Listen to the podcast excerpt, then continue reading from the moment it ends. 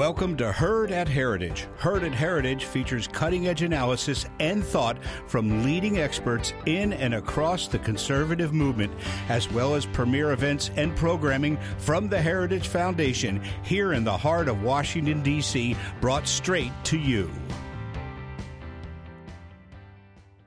Welcome to the webinar How Action Civics is Teaching Our Kids to Protest. My name is Katie Gorka, I'm the Director for Civil Society and the American Dialogue at the Heritage Foundation. I'm so pleased to be welcoming Dr. Thomas Lindsay as our speaker today. Dr. Lindsay is the constitutional scholar at the Texas Public Policy Foundation, a think tank based in Austin, Texas.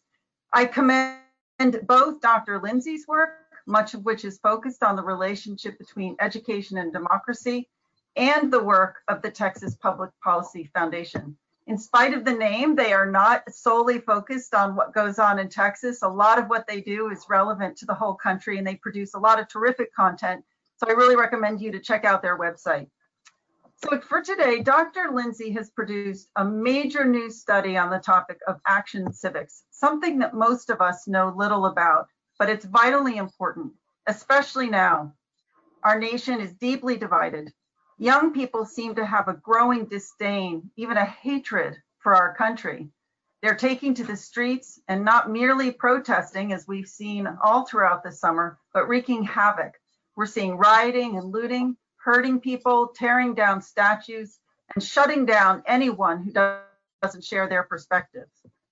One of the reasons that this is happening is because of what our children are being taught in school. And I don't mean only in college. We've all come to expect that college campuses are centers of radical indoctrination, but now it's happening in K through 12 as well through Action Civics, where, as one critic described it, kids are being turned into political props. Dr. Lindsay, thank you so much for being with us today. Um, we really look forward to hearing from you. If I can just say to our audience members, um, you can submit questions anytime through the question and answer um, function on the right of your screen. And Dr. Lindsay will speak for about 10, 12 minutes. Um, I'll get to ask him some questions first since I'm the host for today, and then we'll open it up and take audience questions. So with that, Dr. Lindsay, I turn it over to you. Thank you, Katie. It's a pleasure. I want to thank the Heritage Foundation, for which I have great admiration. And in fact, I was fortunate enough in 1992 to be a resident scholar at the Heritage Foundation, and it was a wonderful experience let me explain uh, my very the very long title of my research study. My research study is titled Action Civics, New Civics, Civic Engagement, and Project-Based Civics. And I then asked the question, do these represent advances in civic education? I come to the conclusion that they don't, but before I explain that, let me explain the real problem that they address. Those who are proposing that we engage in what is called action civics in our schools have touched on a real crisis. Americans today are growing increasingly civically illiterate. Uh, the Woodrow Wilson Foundation recently did a study and they gave native born Americans the US citizenship test, which is what new immigrants to this country take. It's only 10 questions. You have to only get six out of right of 10 right. Uh, you can study the 100 question database online, so you know what the questions are going to be. The good news is that 91, nearly 91% of immigrants pass the test first time. That's good news. The bad news is that only 19% of native born Americans under the age of 45 can even get six out of 10 right. Now, let me just impress upon you just how dire that is. Um, I mean, one of the questions on these tests is who's the current president? Any competent seventh grader should be able to pass the test. And yet only 19% of native born Americans under the age of 45 can. You can't defend what you don't understand. And that's the situation. That's why we are in a crisis of civic illiteracy in this country. To the rescue, as they would have it, comes Action Civics. Action Civics says that the reason that students today are not uh, uh, uh, civically literate, literate is because they're not interested. And the reason that they're not interested is because of what they call derisively your grandmother's civics.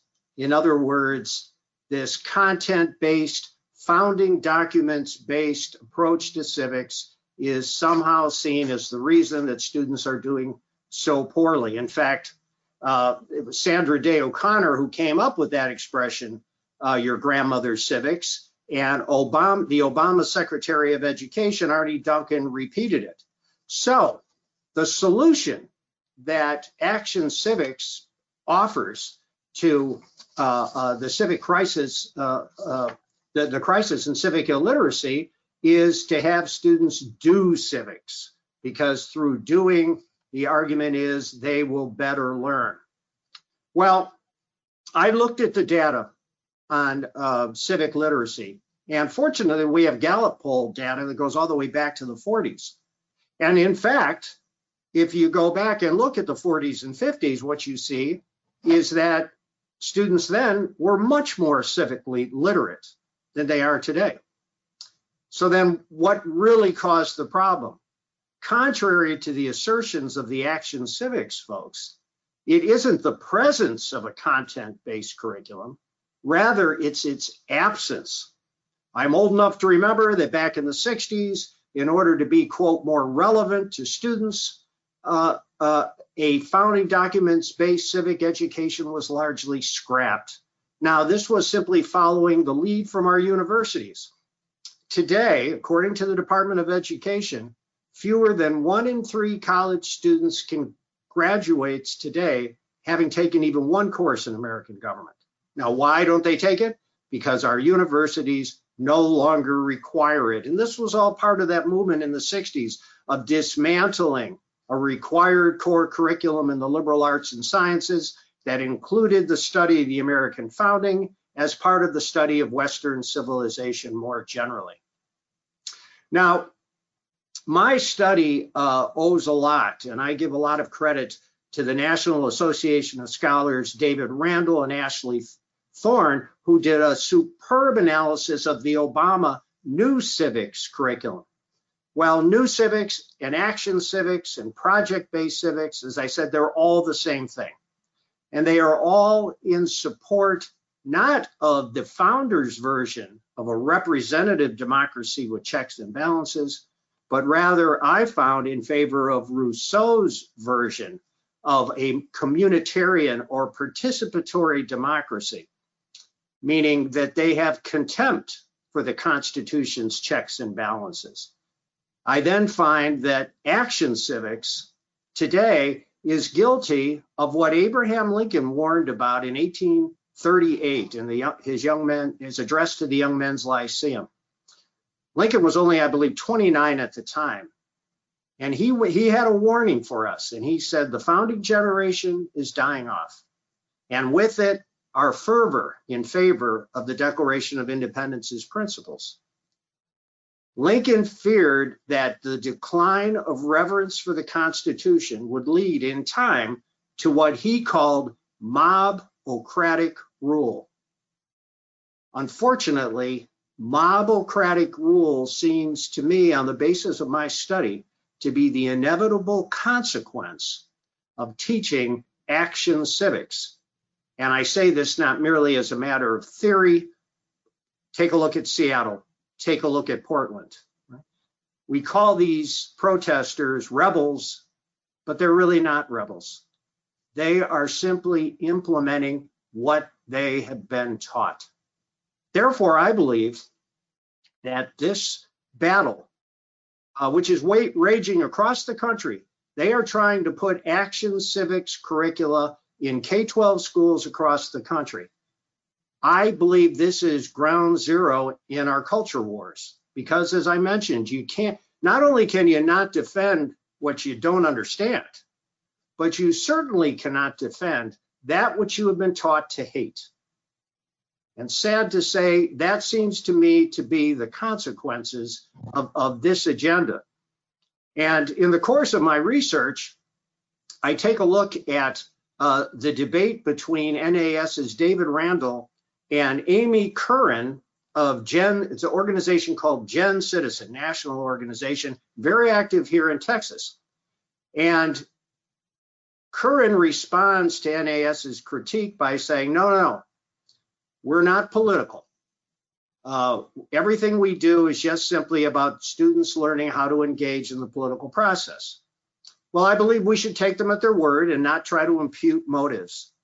But what I did do was I went to their website and I went to the websites of their allies and I looked at what exactly are the projects that they're doing. And I list 27 in my research study, and they were really just the first 27 I found. And unfortunately, and, and I'm perhaps during Q&A, I'll read off some of these to you.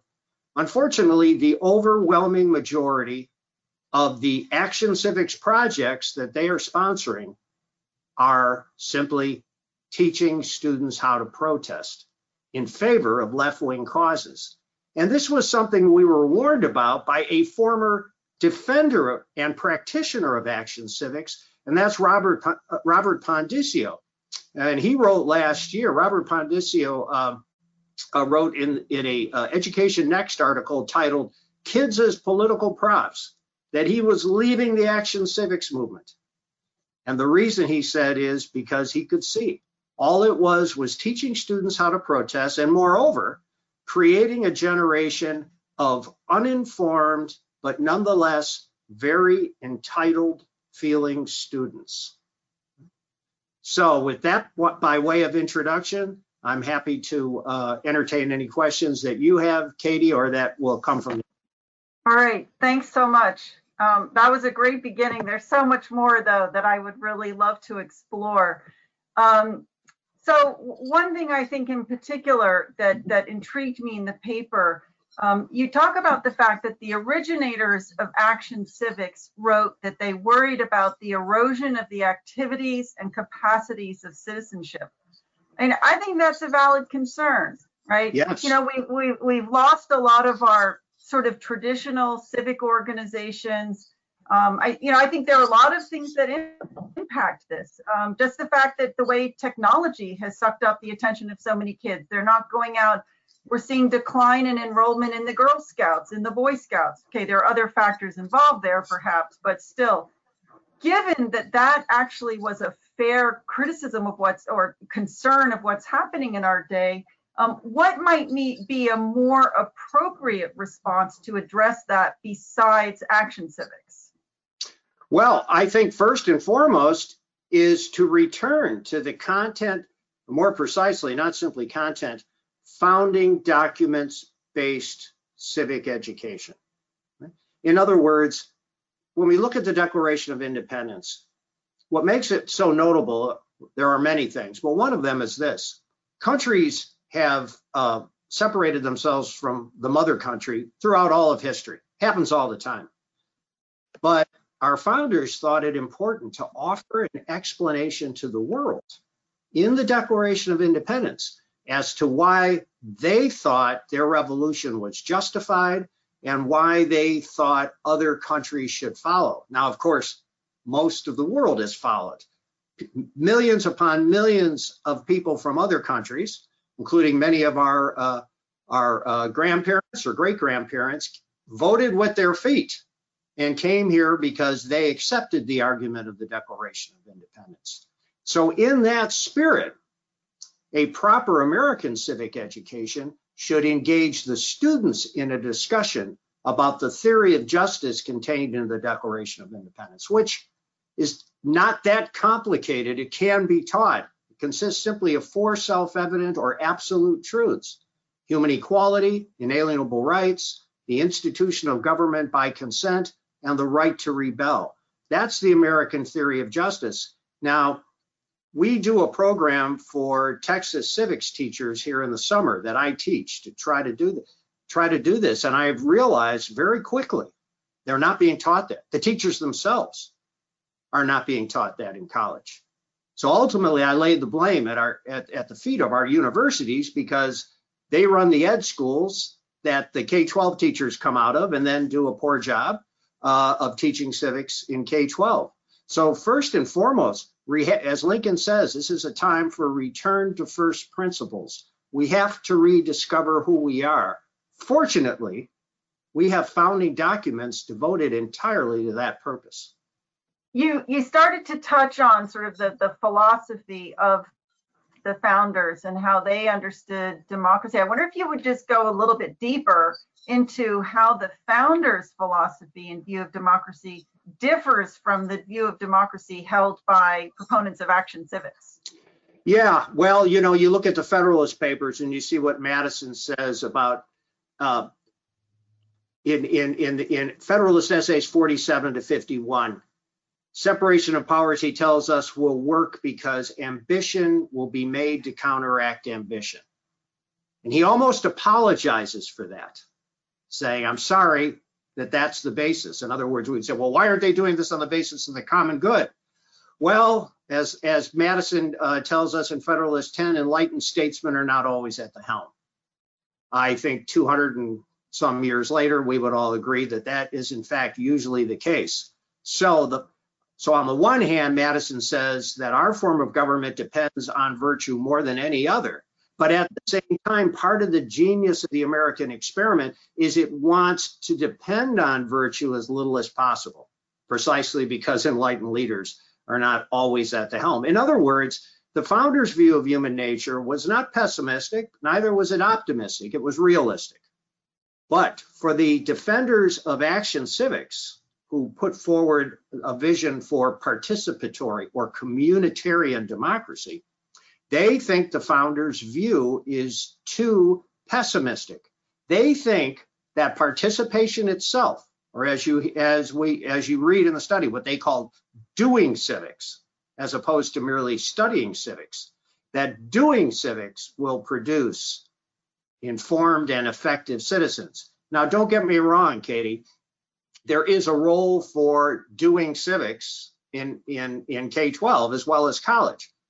It's been happening forever. Student government, uh, debate team, etc.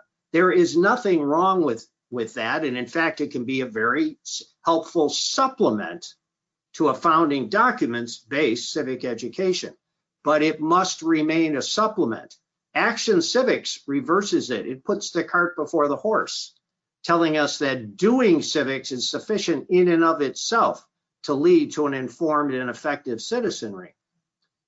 Robert Pondiscio, whom I mentioned in my opening remarks, found that instead of accomplishing that purpose, what it does instead is to produce students who are both uninformed and entitled you know, I, I was really struck by that when I when I think about uh, these films. There's a guy named Flecccas. I don't know if you've seen his his videos. Flecccas talks. So, guy named Flecccas, um, who looks like a protester, bearded, sweatshirt. You know, he looks like a schlub, and he goes out into these leftist protests and he questions people. He said, "Why are you here? What do you stand up for?" Um, why do you believe what you do? And it's extraordinary because time and again, they can they can tell you what they're protesting for, but they cannot give you sentence one about why they take that position. They're completely no, no, that's right. No, you, you, you hit the nail on the head, Katie, and and Pondiscio uh, agrees with you. He talks about that confrontation of those teachers who brought their students to confront Senator Dianne Feinstein. Yeah. And the students had no knowledge it wasn't their fault, they're kids. They were just sent out there, as Pondiscio says, as political props to scream at Senator Dianne Feinstein. Right? That's not civic education. That's the opposite. Right? That is the precondition of what Lincoln warned us of. That's mobocratic rule. Me and my passions, period. Well, and what struck me also about this story with Senator Feinstein is how rude the students were. And that's also a common element. It's like these kids are not even being taught the basic rules of. No, you're right. In fact, when I did my first uh, summer institute for Texas civics teachers last summer, we had an eighth grade teacher. Now, everybody outside of Texas thinks, oh, Texas is just wonderful on this stuff. And in a lot of respects, it is. But eighth grade is the last time Texas K-12 students get any instruction in American founding, eighth grade. And this eighth grade teacher told me and the rest of the class, she said, by the time students are middle school age, middle school age, they come to class already cynical about the American regime. Now, I was shocked. And I asked the rest of the teachers, I said, Has that been your experience? And they said, Yes. And it gets worse every year. That's what we're up against here. In other words, uh, uh, this stuff just didn't bloom up. This has been taught, this has been cultivated, not only in our schools, because let's think about it. If kids are coming in cynical already at middle school age, that doesn't mean that means that this wasn't the product of the education they got. This is the culture as a whole. I mean, look around us, right? Yeah. Uh, my kids went to see uh, some Spider-Man movie three or four years ago, and they came back and they said that there's an event in there where the hero Peter Parker, uh, uh Spider-Man, and his class go to uh, Washington D.C. on a field trip, and they're standing outside the Washington Monument. And they're about to go in and then peter parker looks at his friend a woman who's african american and says why aren't you going in? And she says because i don't want to go in a building that was built by slaves and he then looks at the guard and the guard sort of goes well there's no evidence that that's even the case point wow. yeah and point, two, and point two what the hell is that doing in a kid's comic book movie well hollywood knows that kids are going to take that more serious. They want to be more like Peter Parker than they do their teacher. Right? So if that's cool in Spider-Man, then that's the way they're going to act. So the, the battle that we're up against here is massive, and that's why I call it ground zero in the culture war. Yeah, yeah, oh, it's so true. You know, and along those lines, I was just reading a story about Scholastic Magazine, which I used to love, right? Find the little hidden figure and color it in in the picture and, you know, cute little stories. I think the latest issue of Scholastic Magazine uh, contrasts Biden and Trump's views of race. And they, first of all, they completely lie about what Trump stands for. And, you know, to be fair, they lie about Biden as well. Um, but it's very biased content. And they're putting this into Scholastic Magazine. It just blows my mind. Oh, no, it's, look, I know personally how hard it is to revise a whole statewide curriculum and then get that through the legislature and then get that. I mean, you're talking a multi year process. And yet, the New York Times 1619 project, which just came out last summer, is already in the school districts in Chicago, New York, and DC, and elsewhere. It's in 4,000 schools around the country. Now, the 1619 project and Action Civics and New Civics, they're all the same thing. They are all the same thing. We need to recognize that. And I would include with them as well. Southern Poverty Law Center has a curriculum yes. called Teaching Tolerance. Black Lives Matter has a yes. curriculum. Um, the, a lot of the quote diversity and inclusion training is also along these same lines. They're all sort of tainted by or shaped by critical race theory, which says the world is divided into oppressor and oppressed. Can only be one or the other, right? We can't be yes. individuals. Yes.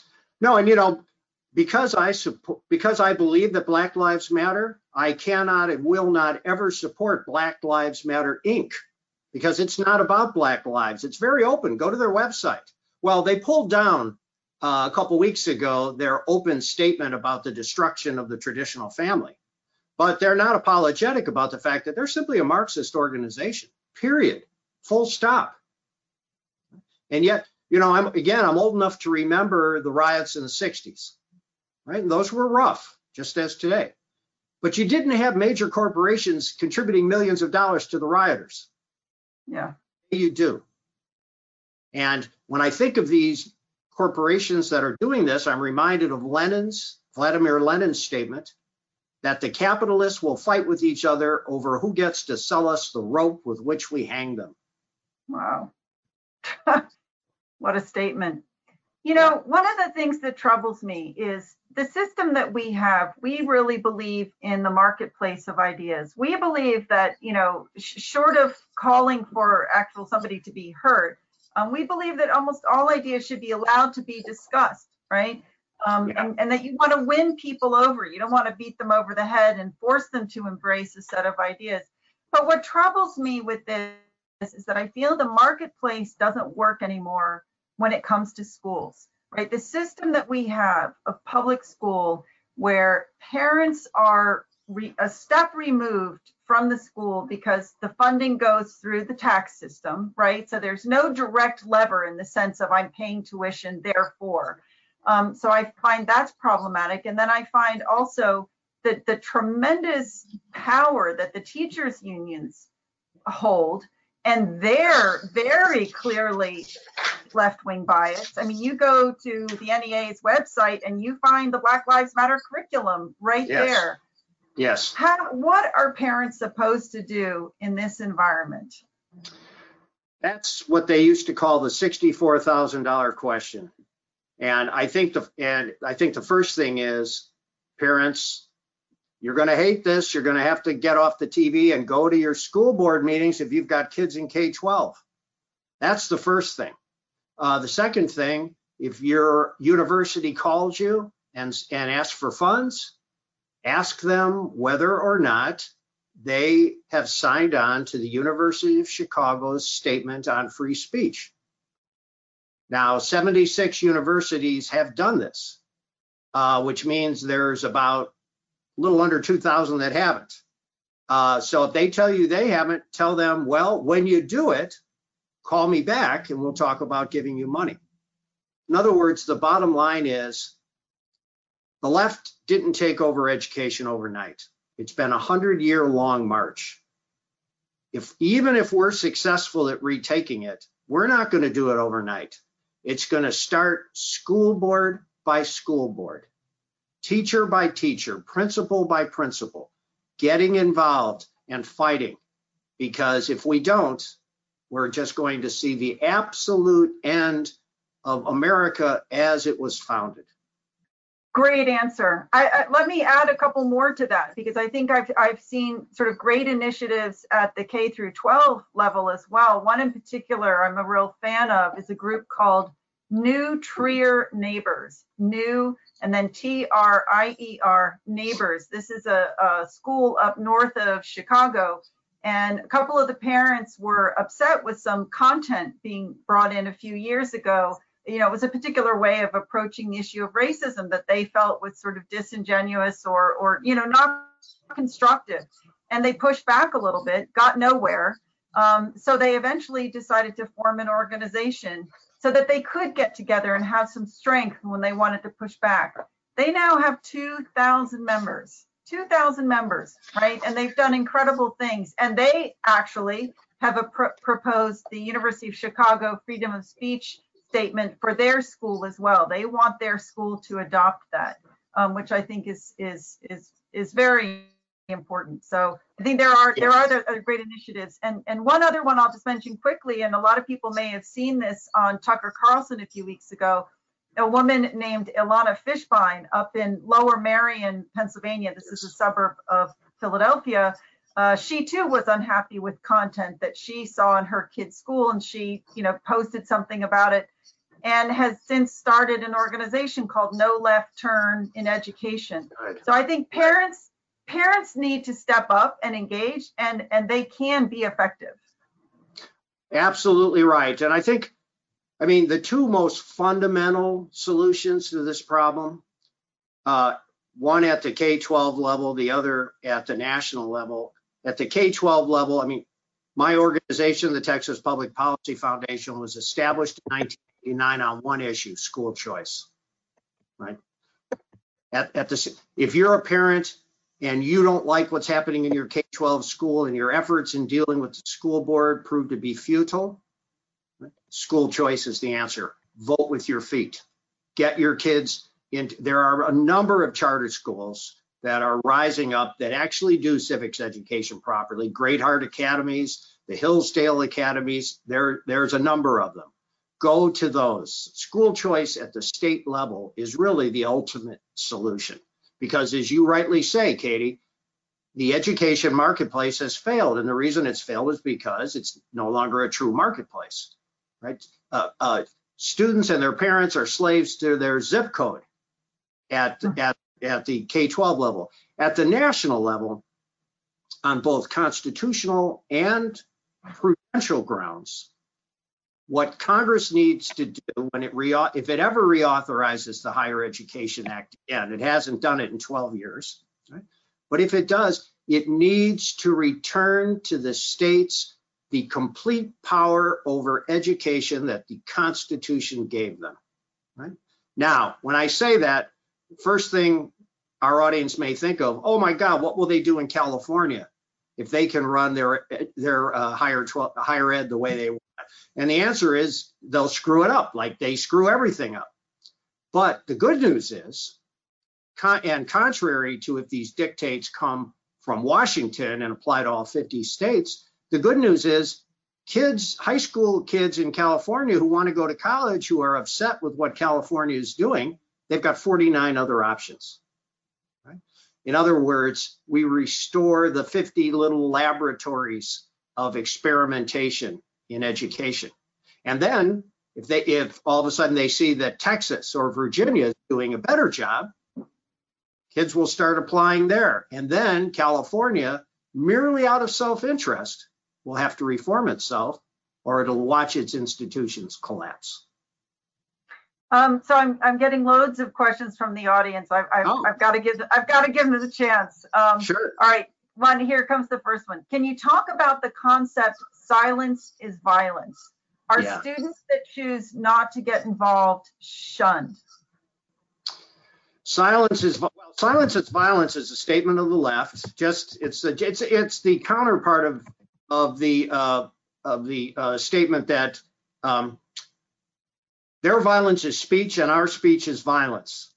Right. In other words, this is an absolute repudiation of the fundamental doctrine of individual liberty upon which our limited democracy rests and upon which it stays healthy right?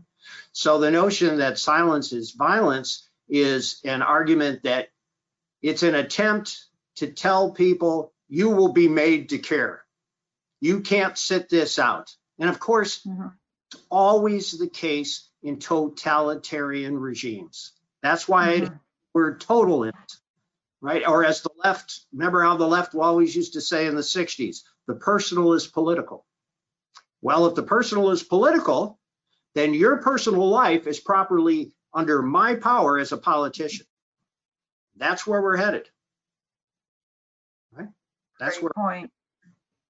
Um, here's a question from Adam Kissel, who is himself a leading expert on Yes. civic education. His question is this. Civic participation such as voting and volunteering are widely seen as valuable. So if the regular curriculum should not prioritize them, where are the best places for kids to learn how to take their places in civic life? well, I think, and I want to question, Adam is a great warrior in this, in, in this battle. Um, I think that if, I can simply talk from my own personal experience. It was only after I learned as a student about the uniqueness and the dignity of the American experiment in self-government that I then, as naturally happens, wanted to figure out, okay, now how do I operate in this system? In other words, it has to begin with the vision and then comes participation. Action Civics says begin with participation, but of course it begs the question, participation for what? Well, our study shows that it turns out to be participation in left-wing causes. How are students going to know the difference? They're just kids, right? The teacher says this, or the principal, or the culture, or the Spider-Man movie, right? How are they going to know? The only way they can accurately judge in what they want to participate and for what they want to vote is if they understand what the American regime is. But that's the last thing that Action Civics focuses on, right? And that's the problem. You know, I think that also brings up the important point that um, parents should never underestimate the value of educating themselves. I mean, even for those of us who received good educations in civics, I'm not one of them, but for those who did, when they were young, um, you're not going to remember it and you're going to look at it totally differently now that you're a voting adult. So to go back and read the extraordinary documents of our foundings, read the Federalist Papers, even something as simple as the Declaration of Independence is such an extraordinary document. Um, we, we all need to, I think, keep our education fresh. Absolutely right. And you know, you see that in the Woodrow Wilson survey, because whereas I pointed out that 90% of immigrants can pass the citizenship test, only 19% of native born Americans under 45, but 74% of native born senior citizens. What kind of education, what kind of civic education did they receive? What Action Civics derisively calls your grandmother's civics. I'm saying let's bring back your grandmother's civics. Amen. Um, here comes another question. In Indiana, we have tried to require high school students to pass the same civics test that immigrants must pass. Teachers have fought this, not wanting more tests and requirements, so we have not been able to get this as a requirement. Instead, the test must be given, but there is no requirement that students pass it. What can we do? Yeah, you know, there was a bill here in Texas that passed the House twice. It never uh, became law uh, because it, it, died in the Senate both both uh, uh times. But it would have swapped out the junior year U.S. history end of course exam. They would have swapped it out for the citizenship test. Now, look, their motives were great in this, but the problem is, as I mentioned earlier, any competent seventh grader should be able to pass the citizenship test, right? I gave it to my seven year old granddaughter and she got five out of 10 right. She was just one away from passing, right?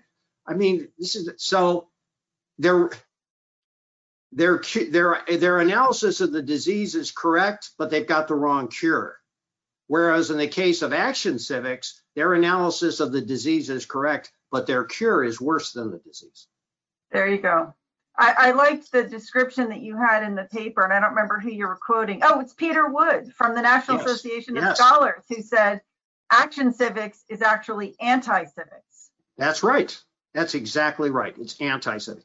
It is instead, it's not action civics, it's mobocracy. There you go. Very good. Um, another comment. Dr. Lindsay, thank you for your presentation today. I have seen you speak in several different webinars now and love the work that you do. I'm curious about the extent to which, quote, anti-free speech movements have also played a role in fostering the protest mindset in many students. Have you seen any evidence of this at the K-12 level in higher education?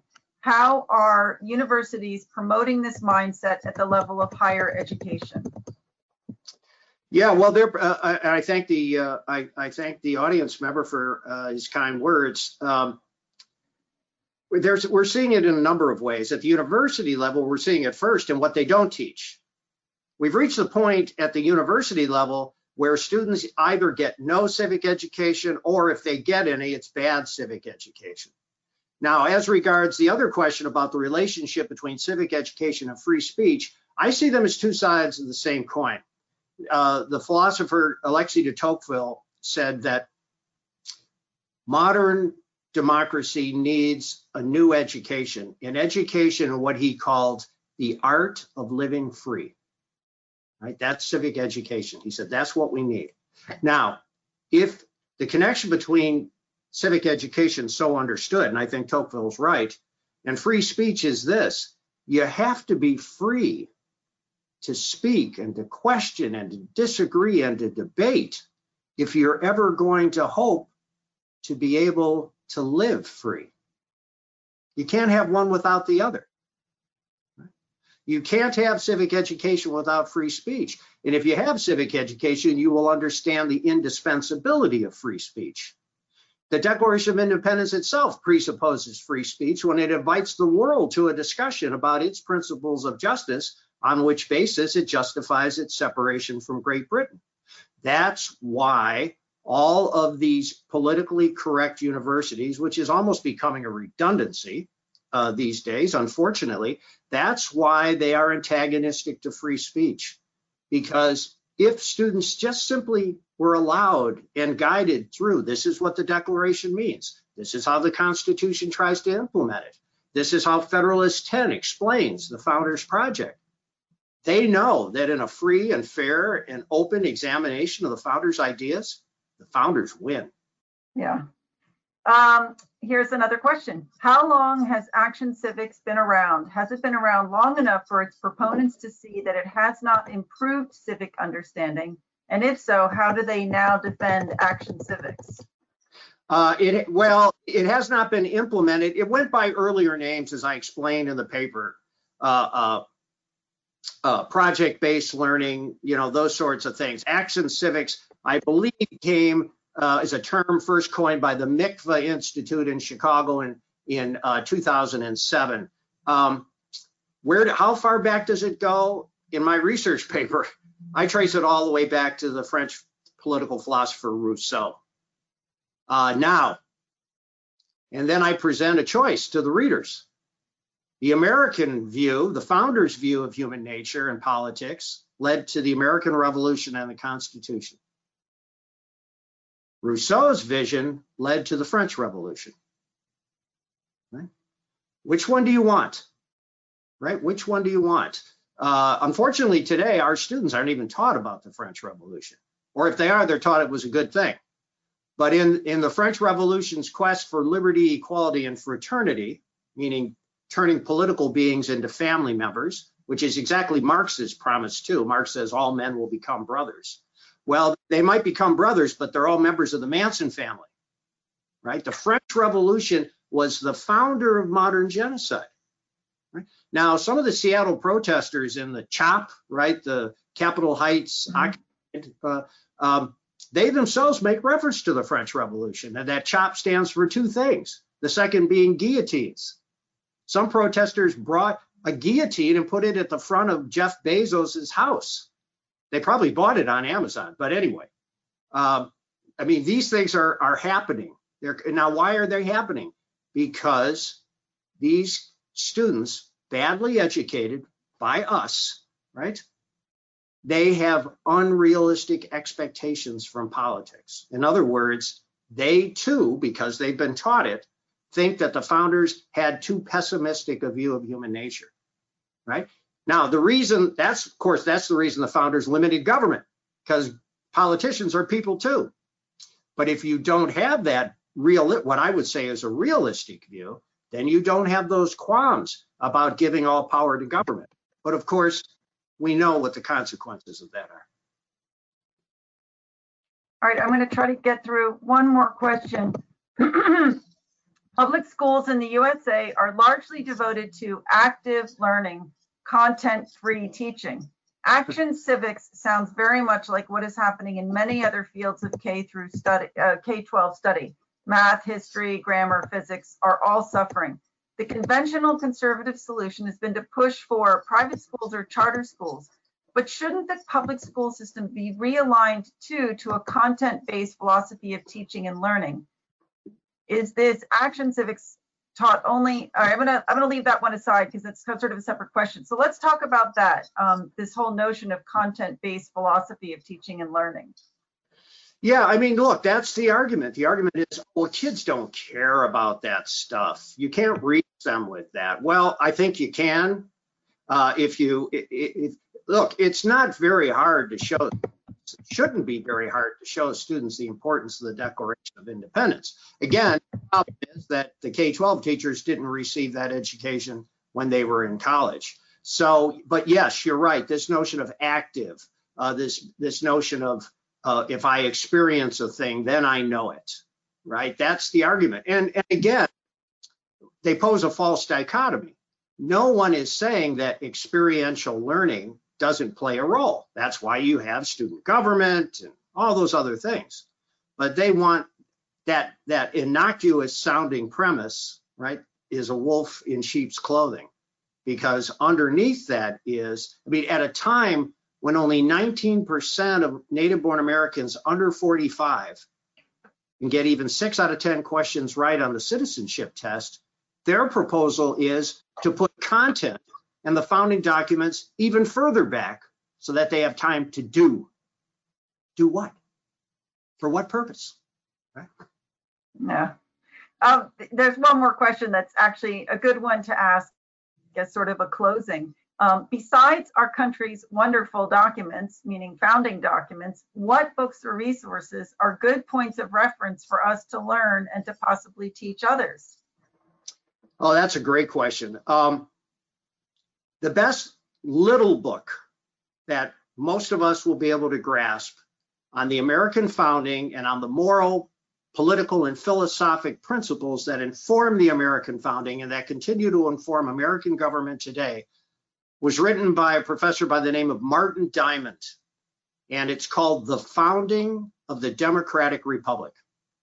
The Founding of the Democratic Republic. And it's a short book, beautifully written, and it lays out the, because look, the core of a civic, of a proper American civic education, as Lincoln explained, is to help students understand the relationship between the Declaration of Independence and the Constitution. If you get that, everything else you can pick up reading the newspaper, right? Because that's just information. But if you get that solid grounding, what were the founders' purposes, right? Why? How did they view human nature? How did they view government? Then that's it.